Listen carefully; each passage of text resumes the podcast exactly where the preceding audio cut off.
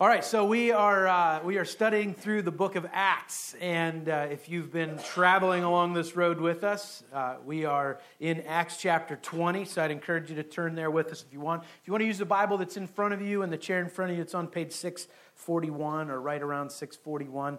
Uh, and uh, Acts chapter 20 is where we'll be hanging out. Last week we were in Acts 19, which makes sense. That's why we're in 20 today. But uh, in Acts 19, we see this, this riot erupt. So, the city of Ephesus, we were talking about it last week. The city of Ephesus is 300,000 people that uh, live in this city. It's the second largest city to Rome in the known world at the time. So, 300,000 people, and there's enough, there, there, there's a temple to the goddess Artemis in this city, and there are silversmiths and tradesmen that make idols uh, in, in honor of Artemis that are to be worshiped and, uh, and their, their craft is to make these things and then sell them to the tourists that are coming into the city to come to the big temple of Artemis. And then they can take these little trinkets and these idols home and they can worship from home.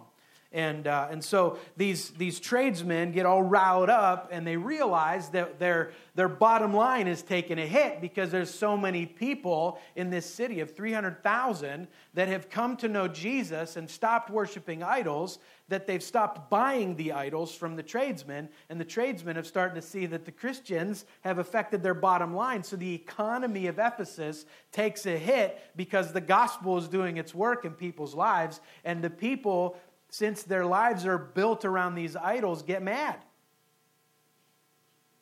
And they form a riot and they get people to fill this stadium, this amphitheater that's, that holds that we, we know today that it'll hold at least 25,000 people in the ruins that we have today. I don't know if it was bigger than that or not, but we know that, that this big mob of people show up, and Luke even records in chapter 19 that the people didn't know why they were there. They just knew that there was a crowd gathering and everybody was mad. And so uh, it was kind of like that sentiment of like, oh, where, where are we all going? What's going on? What's going on over there? Everyone's mad. What am I supposed to be mad about? Sure, I'll be mad.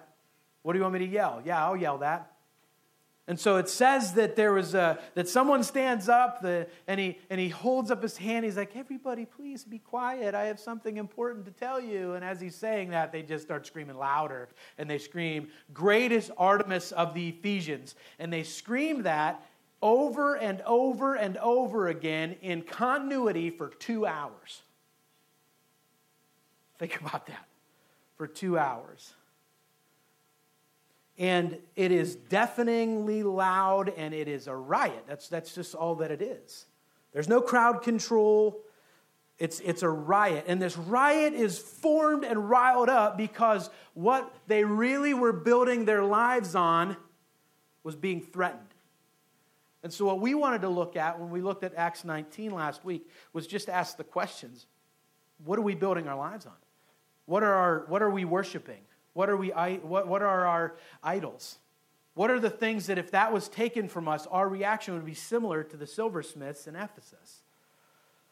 What if taken from me would be my, my, my vehement reaction? We ask questions like, what do we daydream about? What do, we, what do we say if only I had this? Or life would be so much better if? What are we aspiring to and why are we aspiring to it? Because the reality is where our hopes are lying, that's usually what we're worshiping. And what we're worshiping is either God or an idol.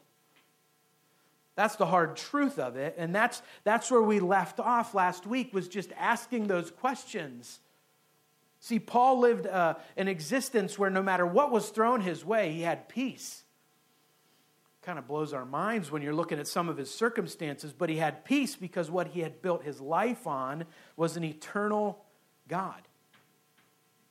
Not a temporal one, not a hope, not a dream, not an expectation, but on God himself. And so we see in any all circumstances, which is exactly what he says to the church in Philippi when he tells them, I have learned that whether rich or poor, I can do all things through Christ who gives me strength. I was just sharing with somebody last week. That's not like the Evander Holyfield had that printed on his shorts because he said, like, you know, I can do all things through God who gives me strength. I can win every fight, even if Tyson bites my ear off, right? Uh, so that was a lame attempt at a joke. Anyway, uh, thank you, Steve. Appreciate that. You know, like we, we tend to misinterpret what that scripture verse is saying, but Paul is referring to what his hope is built on. That no matter if I have a lot in the bank account or nothing in the bank account, whether I have good circumstances or poor circumstances by the world's standards, I can do anything as long as Christ is the one providing me with my strength. That's what, that's what his, his, his whole world was built upon. It didn't change the fact that this was becoming a dangerous place for Paul to be. And as the followers of Jesus were seeing this, they were saying, Listen, you are of greater value to us if you can travel to other places and encourage the body as you travel out of Ephesus. You've been here for three years, you have done a good work. And so, what we're going to see here is a winding down of the book of Acts, starting with chapter 20. From 20 to 28, we're starting to see a winding down of Paul's story. Not his energy, just we don't get the kind of details that we once got because Paul's not staying in one place long enough to have moments like he has with the church in Ephesus. He's traveling and he has specific goals in mind. And we're going to be able to see that as we go along. But where we pick up the story this week is Paul is on his way out of Ephesus. So in verse uh, in chapter 20 what we see happen is there's, there's a lot that happens here, but something that we see that's exposed pretty deeply and dramatically throughout the, from here to the end of Acts, something we see even at like a double down level, is what's really driving Paul, what's really driving him to be the man that he is. Now, listen, I'm going to give you a little spoiler here because I'm going to answer what that question is before we unpack it. But if you want to look ahead on uh, chapter 20, verse 24, Paul answers the question of what's really driving him or how he views his life. Verse 24 says, But I do not account my life of any value, nor as precious to myself, if only I may finish my course and the ministry that I received from the Lord Jesus to testify to the gospel of the grace of God. That was his life's mission. That was why he was here. That was why he got up in the morning. That's what drove him. That's what his goals were oriented around. If Paul were to write resolutions at the beginning of a new year, they would be grounded around that premise that I don't really hold my life all that valuable. He's saying that to them because they just asked him to move into a safer environment. And he's letting them know that the main reason I said yes and agreed to that was I feel the Spirit is leading in me to be of influence elsewhere. What we're going to see in chapter 20 is he meets with the guys who are leading this movement of the gospel in Ephesus, the church, and he tells them some instructions before he heads out. But verse 24 is where we really see Paul's heart for why he's doing this. Now, one thing that Luke does a good job, Luke's a physician by nature. Luke, Luke is a detail guy. Uh, I, I, you ever see that? Uh, I think it's for progressive, or I forget what it's for, but the, the doctor that comes into the room and he's like, Yeah, I'm okay. Or, Hey, I just got my license back. You know what I'm talking about? Are you scared? Yeah, me too. You know, like, uh, we'll see if we can get it done, right? Like, uh, Doctors can't afford to be those kind of people, I don't think, and Luke doesn't seem to be that. Luke has to be focused in on the details so that he gets the story straight. So when Luke retells the story of what's happening in Acts, and this is all penned by Luke, it's written by a person who cares about the details. So, one thing that Luke does is he gives chronological details all throughout the book of Acts. He tells us what's happening and where, so that whenever we see that later on in one of Paul's letters, and whether it's the, the, the letter to the church in Corinth or Ephesus or, or, or Philippians, like he, he, he gives us chronological detail in Acts so that we can sort of know what's happening and what's going on. This is happening over a span of years. We only see like maybe a chapter or two of what's happening in Ephesus, but he's there for three years. So there's a lot of work that happens over three years. He's given as much detail as he can and still making it all readable for the reader. So in verses 1 and 2, it starts off like this chapter 20 uh, Acts chapter 20, verses 1 and 2. After the uproar ceased, this is, this is, of course, referring to the big riot that happened. Paul sent for the disciples, and after encouraging them, he said farewell and departed for Macedonia. He had gone through those regions and had given them much encouragement, he came to Greece. Now, this is, uh, this is important for us to look at because I don't, I don't have a map up for you today. But if you were to be able to see a map, you'd be able to see that he could have gone through the sea. He could have gotten on a boat and went to the sea and got right where he wanted to go without having to walk so far or go through all this land. The reason that Luke gives us, gives us this detail is because he, he wanted to use this trip to encourage churches all throughout the Roman Empire. As the gospel is increasing and churches are being planted and leaders are being grown, the gospel is making his presence known and, and expanding. Just as the Roman Empire is expanding, so is the gospel, so is the church. And so he doesn't want to get on a boat and take the fastest way there. He wants to walk through so he can be an encouragement to these churches along the way. And that, like I said, goes back to verse 24, where we see Paul's heart why he does what he does, how he does it, all of those things. And so this is, this is Paul leaving, and after the uproar ceases, after things kind of calm down in Ephesus, he gets the disciples together and says, Okay, well, there's enough peace that you can probably get out of the city and meet with me, and, and like the, the big, the big to do has calmed down a little bit, so why don't we gather? I'd like to get you together. And so he, he sits with them, and he what? He encourages them. He gives them an encouragement. Now, we don't know exactly what he said, but what we do know is when he meets with these guys later on, Paul gives us, or Luke gives us details as to what Paul said. But when he meets with them at this point, he's encouraging them. And then he hits the road and does some missions work. Now, if you read verses 3 through 6, you're going to get details of where he goes, towns that are hard to pronounce. Uh, it's not that they're not important, it's just for the sake of time, we're not going to go through all of them. But I encourage you, if you're ever curious, read those and look it up on a map and watch where Paul goes and how he gets there because Paul was not a shortest distance point, between two points, a straight line kind of guy. Paul was, I'm going to go where the Spirit leads and I'm going to encourage people along the way.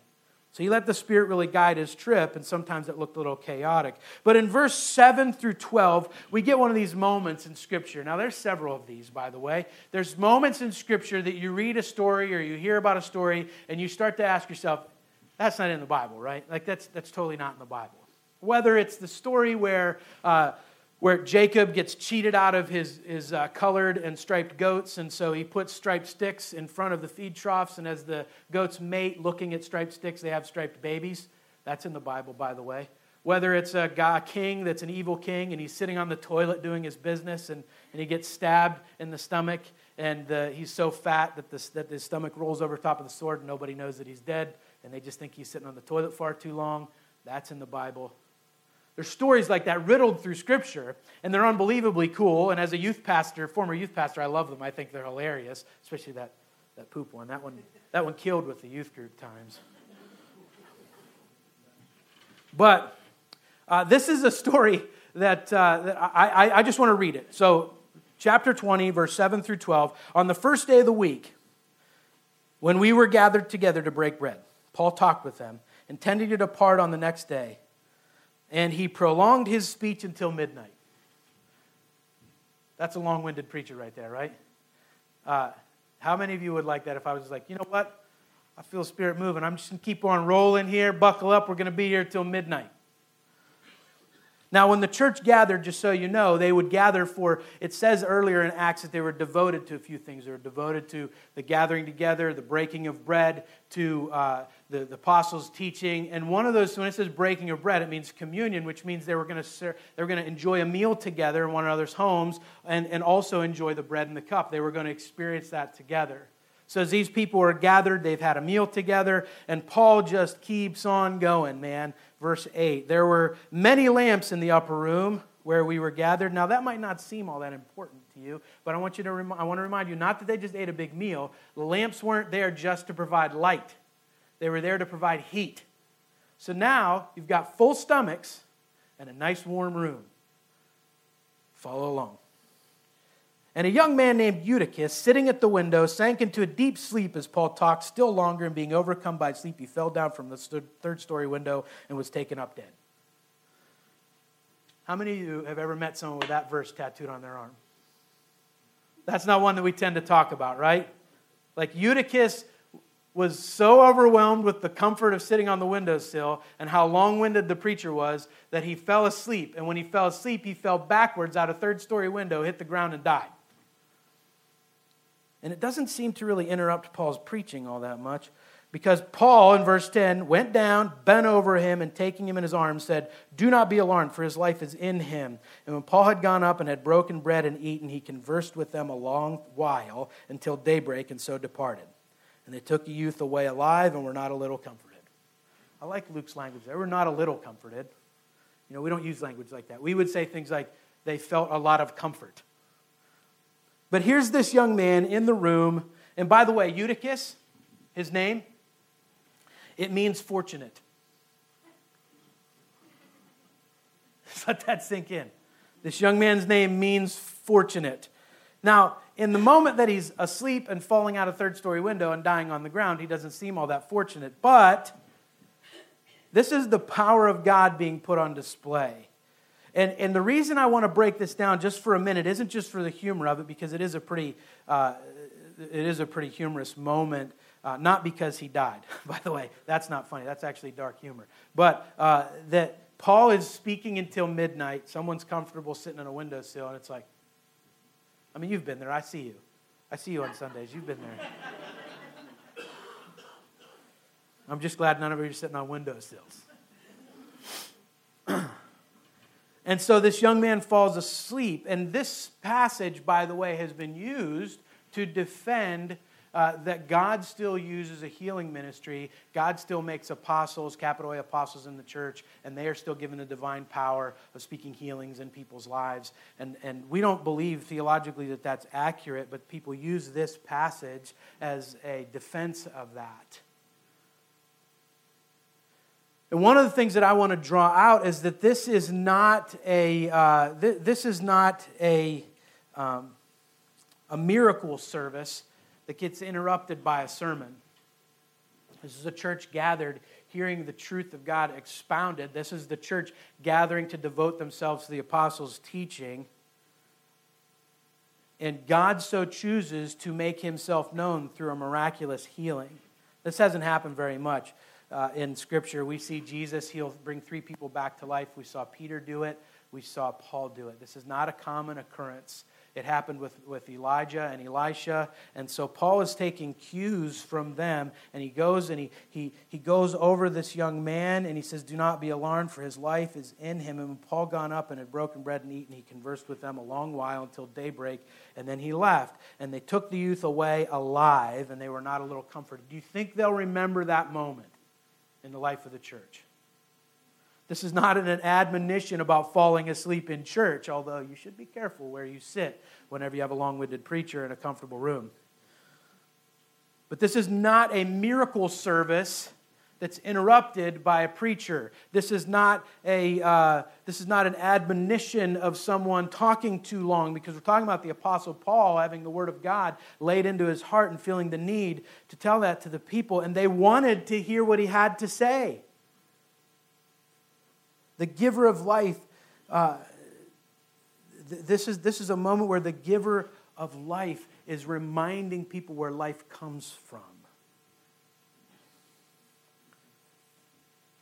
So, as that's the, the, main thing that's happening in the life of the church, where people are hearing the apostle preach and they're hearing people, ha- and then God even miraculously shows up and brings life into people. It's a powerful picture of how the Word of God can bring spiritual life, true life into us, but God's power can also bring physical life back into what once was dead. Now, if you read the end of that section from 13 to through 16, you see where Paul's headed. You see that he gets on a ship and he heads to a different spot. And we're going to pick up at verse 17 and we're going to read through verse 35. So follow along with me, if you will. 17 through 35. Now, from Miletus, he sent to Ephesus and called the elders of the church to come to him. When they came to him, he said to them, Now listen, just so we, we, we're on the same page here, what's happened now is Paul has been traveling. He gets to a spot where he's preaching and he's teaching to people along the way. And uh, in Troas, by the way, is where this happens with Eutychus. He's there for seven days. the church is meeting on a Sunday now, and that's to honor the resurrection, by the way. They're, they're picking the first day of the week to honor the resurrection of the Savior, and they're meeting on that first day of the week because that's how they want to start their week, is in worship. So they're gathered on a Sunday. That's really why, why we gather on Sundays. And Paul is preaching and teaching, and he heads out of there and heads into a next spot. And as he gets a little further away, he wants to have one last interaction with the, with the church leaders from Ephesus. And so instead of him going back to Ephesus, what we see in verses 13 through 16 is where's Paul going? He's going to Jerusalem. He feels God has compelled him to go back to Jerusalem to be there in time for Pentecost to be there in time for the day of Pentecost, which that has happened years before, and now it is actually something being celebrated in Jerusalem. And he wants to be back there for it. He feels like God is leading him to do it. So he doesn't really, if he wants to honor God and get where God wants him to go, he doesn't have time to turn the whole way back to Ephesus and meet with the church leaders in Ephesus and be able to tell them what he feels God's laying on his heart to tell them. So he sends he sends someone back to Ephesus to get the leaders to come meet with him where he's at. In verse 18, and when they came to him, he said to them, Now listen, this is the last time that we're going to see Paul be able to talk to these leaders face to face. So this is what he says You yourselves know how I lived among you the whole time from the first day that I set foot in Asia serving the Lord with all humility and with tears and with trials that happened to me through the plots of the Jews. How I did not shrink from declaring to you anything that was profitable and teaching you in public and from house to house, testifying both to Jews and to Greeks of repentance towards God and of faith in our Lord Jesus Christ. And now, behold, I am going to Jerusalem constrained by the Spirit, not knowing what will happen to me there, except that the Holy Spirit testifies to me in every city that imprisonment and afflictions await me. And I do not account my life of any value, nor as precious to myself, if only I may finish my course and the ministry that I received from the Lord Jesus, to testify to the gospel of the grace of God. And now, behold, I know that none of you among you, among whom I have gone about proclaiming the kingdom, will see my face again. Therefore, I testify to you this day that I am innocent of the blood of all, for I did not shrink from declaring to you the whole counsel of God. Pay careful attention to yourselves and to all the flock in which the Holy Spirit has made you overseers to care for the church of God, which he obtained with his own blood. I know that after my departure, fierce wolves will come in among you not sparing the flock. And from among your own selves will arise men speaking twisted things to draw away the disciples after them. Therefore, be alert, remembering that for three years I did not cease night or day to admonish everyone with tears. And now I commend you to God and to the word of his grace, which is able to build you up and to give you the inheritance among all those who are sanctified. I coveted no one's silver or gold or apparel. You yourselves know that these hands ministered to my necessities and to those who were with me. In all things, I have shown you that by working hard in this way, we must help the weak. And remember the words of the Lord Jesus, how he himself said, It is more blessed to give than to receive. This is his last charge to people that are going to be leading the church that he had spent three years seeing God establish. So he's leading them, he's asking questions of them. These are men that he knows. But God has given him direction. God has given him vision. God has given him direction to go back to Jerusalem. And along the way, he also has been warned by the Spirit in him that there will be imprisonment and there will be persecution along the way for him. That he knows this is part of the story, of his story moving forward. That this, this is not going to be easy. He starts off by just saying to them, you know how I lived among you the whole time. You know how I lived among you the whole time. He goes and says that he went, he went with people from house to house, in public and from house to house.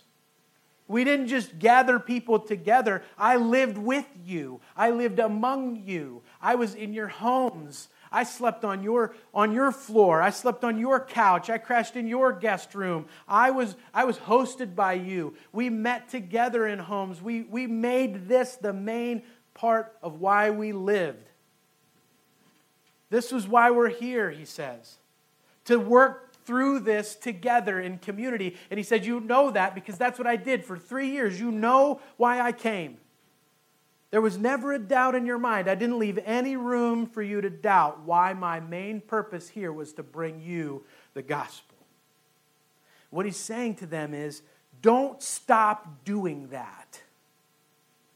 Don't stop being in one another's homes. Don't stop meeting together. Don't stop doing that.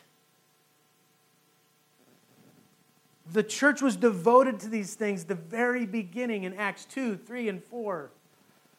And it carried over to this major church in Ephesus. It was like what some people have called Paul's crown jewel. I don't know if Paul saw it that way, but, but that's how we would say it because it was, it was the largest, it was the second largest city in the known world. These are leaders that are leading a very influential city where the gospel is on the move, and he's reminding them how did it get established? It got established because we focused our eyes on serving the Lord with all humility and with tears and with trials that happened to me, the plots that were against me from the people I used to work for.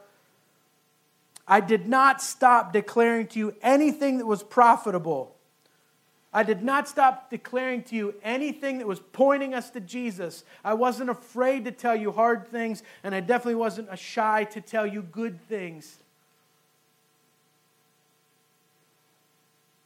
Taught in the public square. We taught from house to house, testifying that both Jews and Greeks of repentance towards God and of faith in our Lord Jesus Christ. And he tells them, I headed to Jerusalem now, if you remember back to whenever we covered this, Jerusalem was the starting point and the launch pad of the church. There was once a, a, gathering of leaders, and they were called the Jerusalem Council. And later on, whenever a big decision has to be made, it's actually called the Council of Antioch. And so the church and this epicenter of where the church is being spread out of shifts from Jerusalem into Antioch. So there's still a movement of the gospel in Jerusalem, but Jerusalem is not the place that it once was. There is persecution there, and he says, I don't know what is waiting for me there. Except that the Holy Spirit testifies to me in every city that imprisonment and afflictions await me.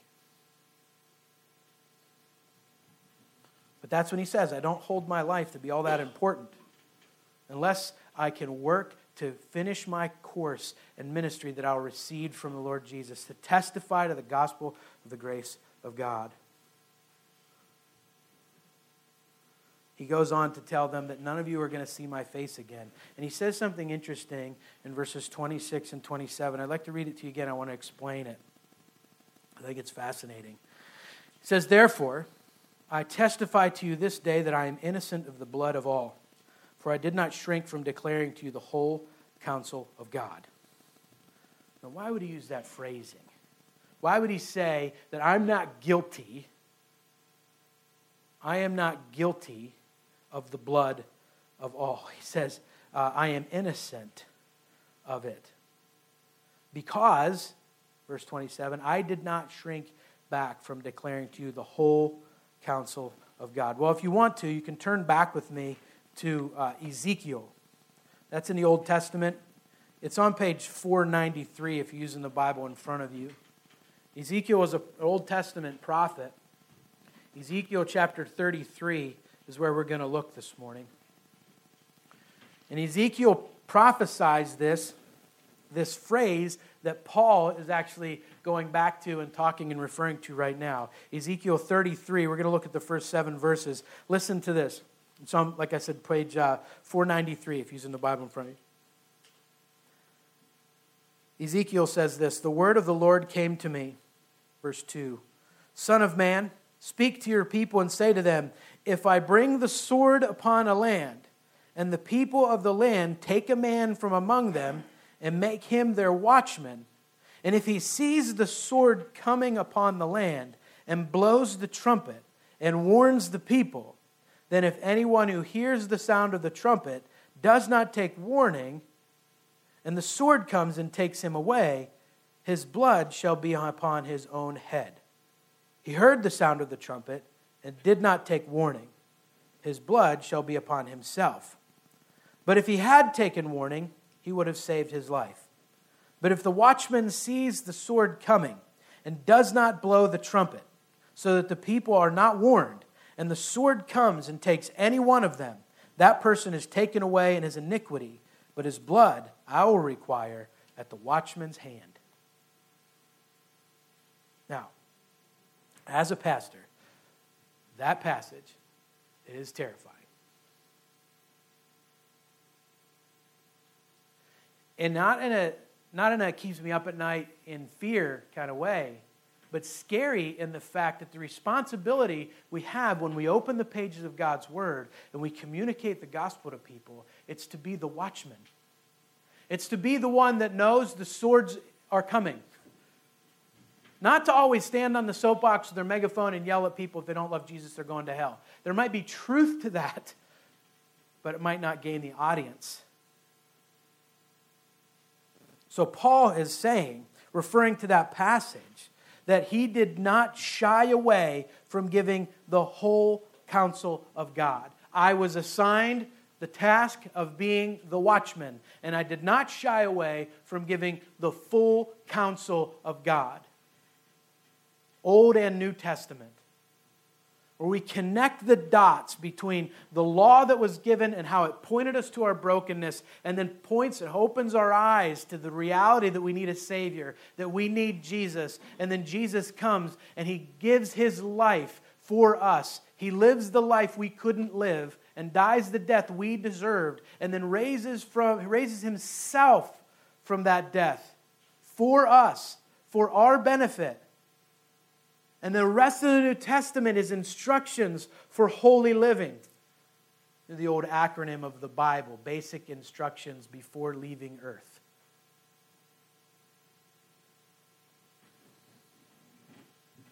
So you've got this whole storyline that comes out, and what Paul's saying is, I didn't shy away from one section of it. I did not, I was not afraid to communicate any part of the full counsel of God. Now, we know that because the reason Paul has been imprisoned, by the way, uh, attempted murder on his life, the reason these things have happened to him is because he teaches the full counsel of God.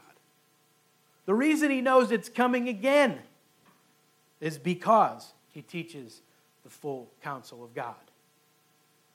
That Paul lives out the, the reality that he cares more about the eternal state of people's souls than he cares about their feelings. The Bible is not a book for people that are easily offended. Actually, let me rephrase that. The Bible is for everybody, but if you're easily offended, you're going to have trouble with the Bible until you get over your feelings being hurt. So Paul has said, I'm not, I haven't shied away from that. I was the watchman posted at the gate. He's telling the leaders at Ephesus, I was the watchman posted at the gates of Ephesus, and I was told and warned that a day was coming when the Redeemer would come and he would take his church with him into glory, and that he wanted as many of you with him as possible. That's why he sent his son. But there's a whole story that you need to understand, and a faith that you need to have, and a faith that needs to deepen, and a person named Jesus that your trust needs to be in.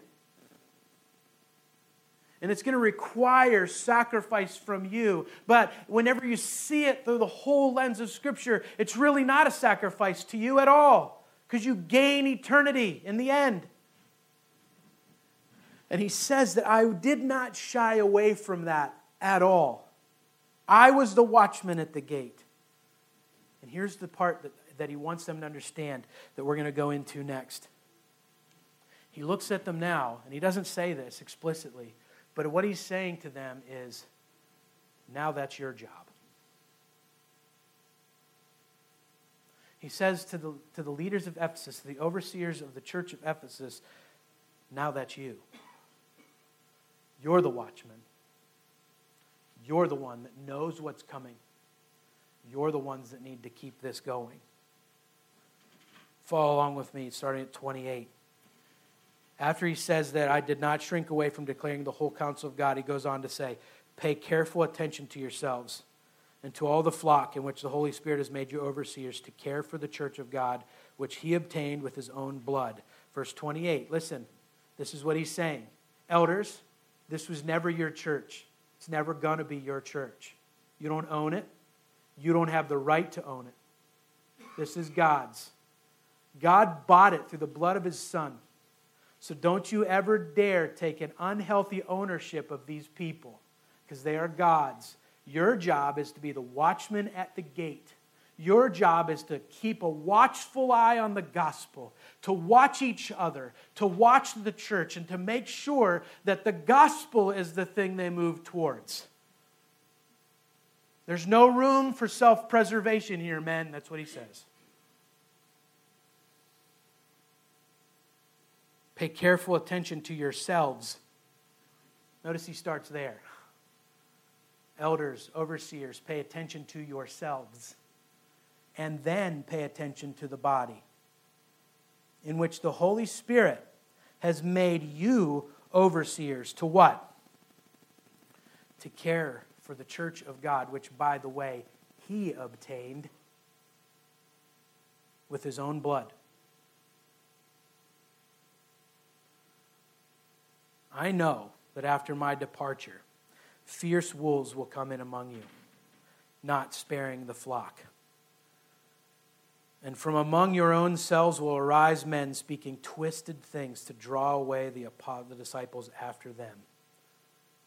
He knows what's going to happen is that men in this conversation right now in front of his very eyes are going to take their eyes off of what they've been called to do as overseers and start to focus on things that aren't full gospel. And they're going to pull people with them. They're trying to get people to go to them more than be pointed towards Jesus. They're going to speak twisted things. If you've been in the church longer than five minutes, you can tell stories about how this has happened.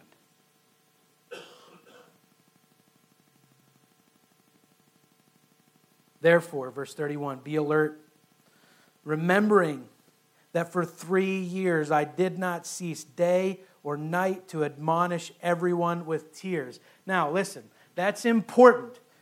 That's important for us to look at and why he says it, where he says it. It is slipped in between two things that I think is important for us to look at. First, he says, Be careful, keep your eyes on Jesus, keep the church's eyes on Jesus. I know some of you aren't going to do that. You're going to say twisted things that pull people closer to your camp, even among yourselves. So be alert and remember that for three years I never stopped saying good and hard things to you. For three years, I never once let this be about me. That's what he tells them. For three years, I never let this thing be built on me. I didn't come back to Ephesus because it's your city, it's your church. God has put you there to lead it. It's not about Paul. Remember three years. Three years. Remember that. He modeled something for them. He went to their homes. He had meals with them. He didn't stack up his belongings. He didn't build himself a nice place to be in the center of the city for people to come see him. We're going to see that in a minute. Verse 32. Oh, by the way, when he says with tears, do you think Paul's a guy that's just overly emotional and cries at a turn at the drop of a hat? I mean, do we know anything about his character that just says he's just a weepy guy? Why would he cry? Why would he have tears? Because he is driven by something that's far bigger, and he's looking at men that he knows don't completely get it yet. But he has to leave. So he says it with tears. No, you, you don't get it yet. For three years, he just keeps speaking and preaching and teaching and modeling the gospel with tears, with passion, with zeal. And now, verse 32 I commend you to God and to the word of his grace, which is able to build you up and give you the inheritance among all those who are sanctified.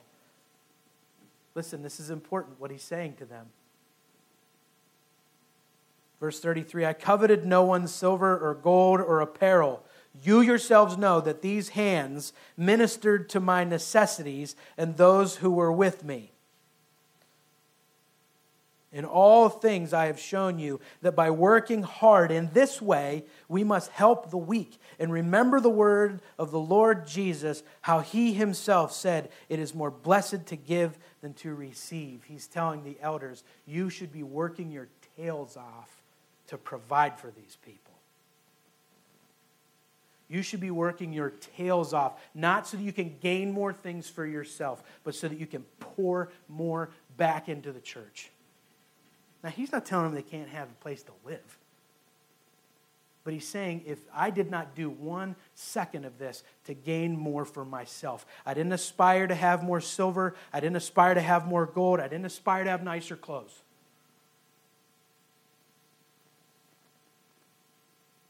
You yourselves know that these hands ministered to my necessities and to those who are with me. We know Paul had a job. We know he had an income. He made tents. So we know that he worked hard, that he made money, but he said those were those hands, these hands were used to provide these things that were given to me were used to provide for my necessities and those who were with me. In all things I've shown you that by working hard in this way, He's a big proponent on working hard, by the way. He doesn't think that his job is just to sit and study and teach, and then people pay him for it. No, he sees his job as being in the trench with the people. If they're working hard for their income, so should he. That's what he's saying. And if I have more to give, I want to give to not just provide for me, my necessities, but whatever's left over, I want to provide for the necessities those are coming with me. People like Timothy, who, who he was teaching and preaching and, and, and, and investing in. And so for Timothy to understand ministry at the level he needed to understand it, to be given the reins of leading the church in Ephesus, he needed to have time at the feet of Paul to learn how to do that. To do that cost him time at doing a job that would pay him to live in Ephesus. So Paul would make tents and make money off of that. And if Timothy needed a little more extra because he was learning how to be a pastor, how to serve in that city, Paul would take whatever was left after he provided for his own necessities to help people like Timothy out. And the list of people that were with him is massive. Paul was the guy that would say, Hey, let's go out to lunch. I got it. Every time. I want to provide for the necessities of our people, is what he's saying. Now he's looking at the leaders of the church in Ephesus and saying, Now you do that. You do that. Remember the words of Jesus when we live this way. Remember, Jesus himself said, It is better to give than to receive. It is more blessed to give than to receive. Keep your eyes focused on Jesus, is what he's telling them. And when he had said these things, verse 36, he knelt down and prayed with them all. And there was much weeping on the part of all. They embraced Paul and they kissed him, being sorrowful most of all because of the word he had spoken, that they would not see his face again. And they accompanied him to the ship. This is a sad moment for everybody involved. This is a, a graduation of sorts. Graduations have a celebratory nature to them, but they're also kind of sad because when you graduate, you're, you're, you're stepping into a new phase and you realize that the life you just stepped away from isn't ever going to look like that again. So, as excited as you are for this moment, you're grieving the loss of this moment at the same time. That's what's happening with these men as they're gathered around Paul, and Paul says, Let's pray. And they kneel down and they pray. And as they pray, they're weeping because they want to do this, they want to do it well. And they spend some time with the Lord in prayer. and they're weeping and they hug him and they kiss him and they're sorrowful, most of all because they're never going to see him again after this moment. And then they walk him to his ship. I'll never forget the loneliest I've ever felt my entire life.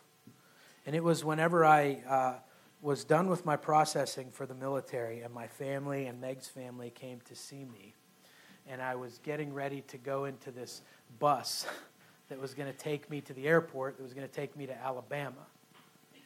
You always feel lonely in Alabama, by the way, if you're not from there. I didn't know anybody that I was going with. And I just said goodbye to my family. So I'm real strong, right? I'm tough because I'm going to the military. I'm a tough guy. And so I, I walk into that. I, I go into a barracks, you grab your stuff, and then you were going to leave like in an hour or two, hop on a bus.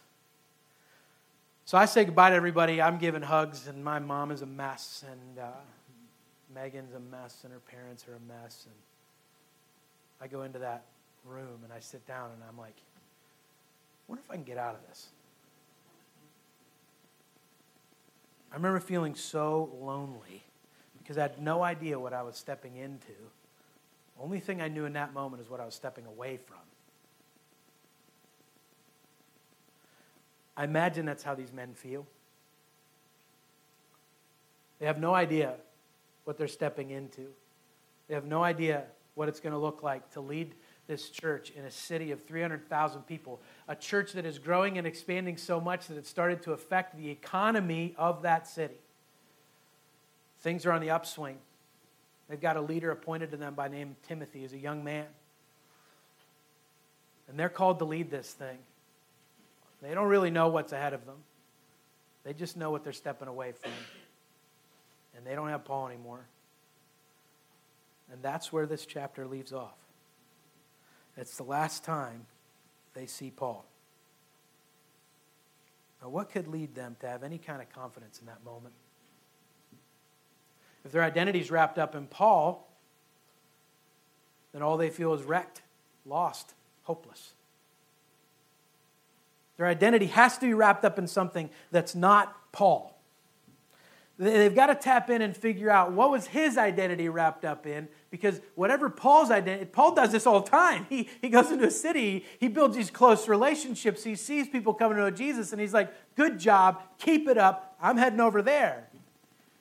So it's not like Paul's callous to this, but he's just so sold out to who Jesus made him to be. And these men are wanting that. They want that. They're about to turn around and head from Miletus down back into Ephesus, and they've got to do exactly what Paul just charged them with. They've got to be this godly example of what it looks like to be the church. They're the pace setters, they're the watchmen at the gates. If their identity is wrapped up in anything other than Jesus, they will fail. And that's what Paul warns them of. See, when we're in Christ, when we are in this covenant relationship with Jesus, we understand how broken and messed up we are without Jesus, our identity is wrapped up in all kinds of things. And we find confidence in those things. But when those things are taken from us, it wrecks us, just like the people in Acts 19. Their identity was wrapped up in their ability to make crafts and, and idols that were sold and they made money off of it. As soon as that was taken from them, they got angry and they caused a riot. So when we're in Christ, though, when we live in that covenant bond with Jesus, our identity is so wrapped up in Him that we can live a confident, open, and humble life. We have nothing to hide.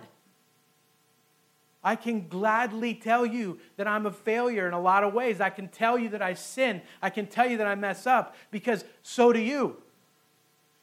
And if I realize that I'm lost and a mess without Jesus, and you realize that you're, that you're lost and a mess without Jesus, doesn't that just put us on equal playing field? That the only thing we have in common is Jesus. Yeah, we might find some other things that we like. But at the end of the day, we're all in the same boat. We're all broken and lost without Jesus. And once we are in Jesus, our identity becomes Jesus. Our mission becomes Jesus. So I'm no longer a slave to fear, I'm a child of God. See, Paul could live that way.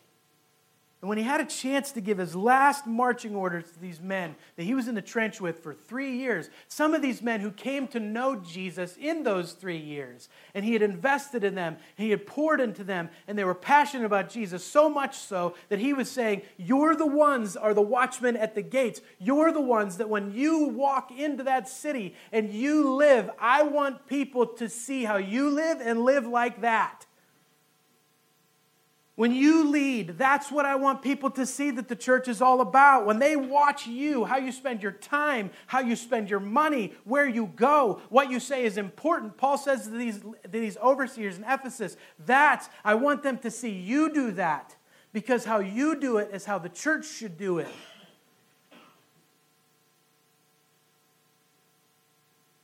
The problem we have in the church today is we don't believe that. We believe that if we gather on Sundays and live a good life and say nice things and are kind to people and do nice things from time to time or, or, or, create these lists of things, it's not a holistic lifestyle, it's a partial lifestyle. And I don't have to let you into my life because it's my life. This is private. I don't have to have a close relationship with you, I'm not required to. I don't have to tell you anything.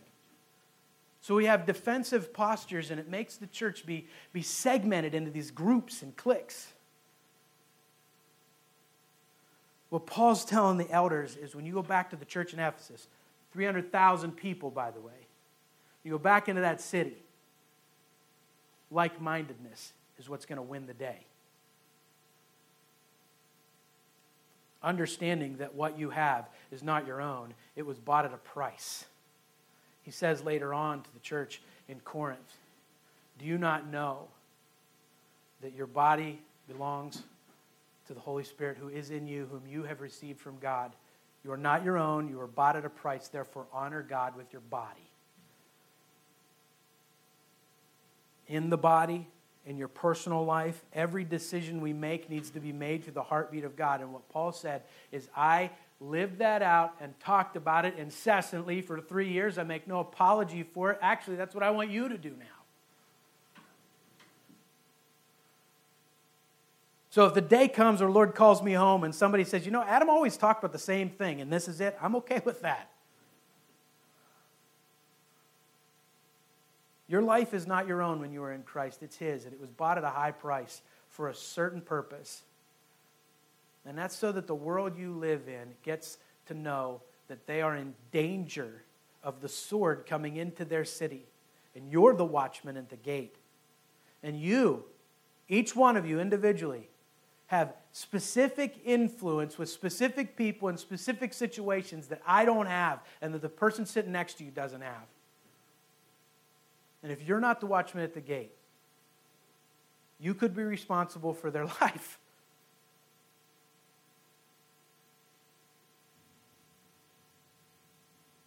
That God gives us these opportunities to live for Him, for Him to get the glory and renown and the credit for all of it.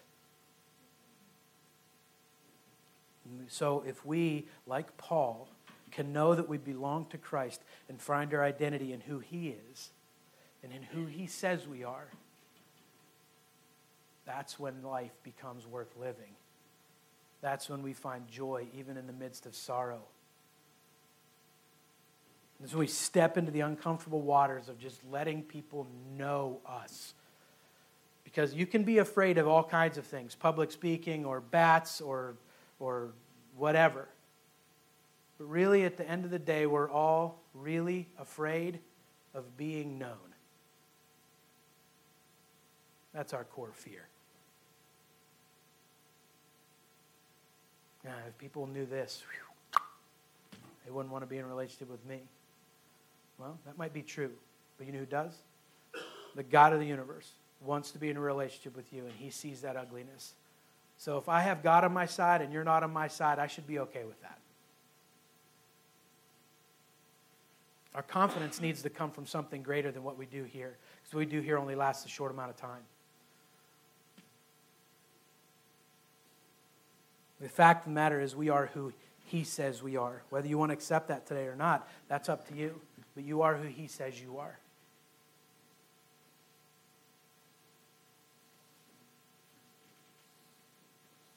God, thank you for giving us an identity.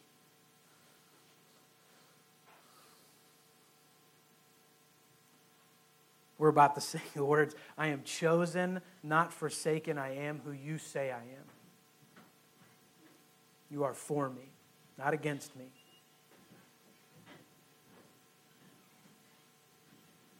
So may our confidence be so wrapped up in you that really nothing else matters. God, make this be the thing we wrestle with. Make this be the thing that gnaws at us. Make it very real to us. Convict sin. Do what you need to do. Do your thing, God, and make us a willing vessel to go where you say to go, to do what you say to do, whatever it may cost us here on this earth. May we know deep in our bones that this doesn't really cost us anything. It cost you everything. And you only did it for us. You give us an identity when we're in you and we are who you say we are. We're chosen, not forsaken.